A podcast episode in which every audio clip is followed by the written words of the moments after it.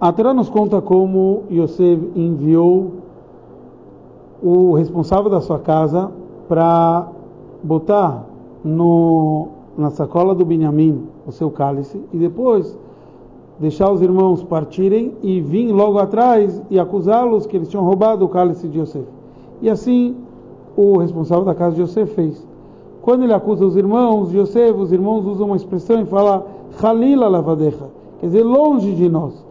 O Rashi explica duas explicações. Ele fala que Hulino lano, isso é profano para a gente, isso é linguagem Lashon Gnai, linguagem de vergonha, quer dizer, é profano, isso é uma vergonha para a gente roubar.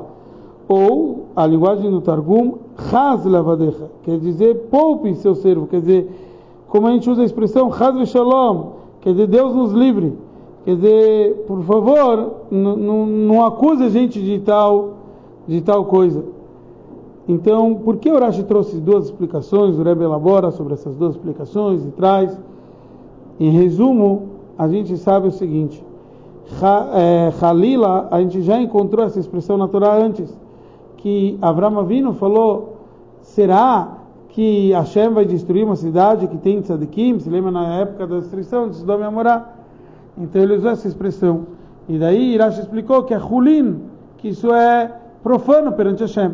Mas será que existe essa expressão sobre ser humano? Então por isso Irash traz uma outra explicação, que não é a explicação mais normal da palavra halila, mas que seria Haz Shalom, que seria dessa linguagem de Deus nos livre. De, que a gente falou, poupe de ter misericórdia aqui. Então, é, por favor, nos poupe disso. O que a gente aprende de tudo isso é que um Yudi, sim, ele mesmo no mundo, mesmo no galudo, no exílio, ele tem que saber que Hashem está com ele e por isso ele deve se comportar de uma forma sagrada e só nosso corpo foi no galudo, nossa alma não foi e é por isso que cabe a expressão sobre o Yudi que Hulin, que isso é profano para a gente. Quer dizer, a gente tem que saber e, e, e, falar que tem várias coisas que é profano para o Yudi, porque o Yudi está conectado com Hashem, mesmo nesse mundo físico, mesmo no Galut, no, durante o exílio.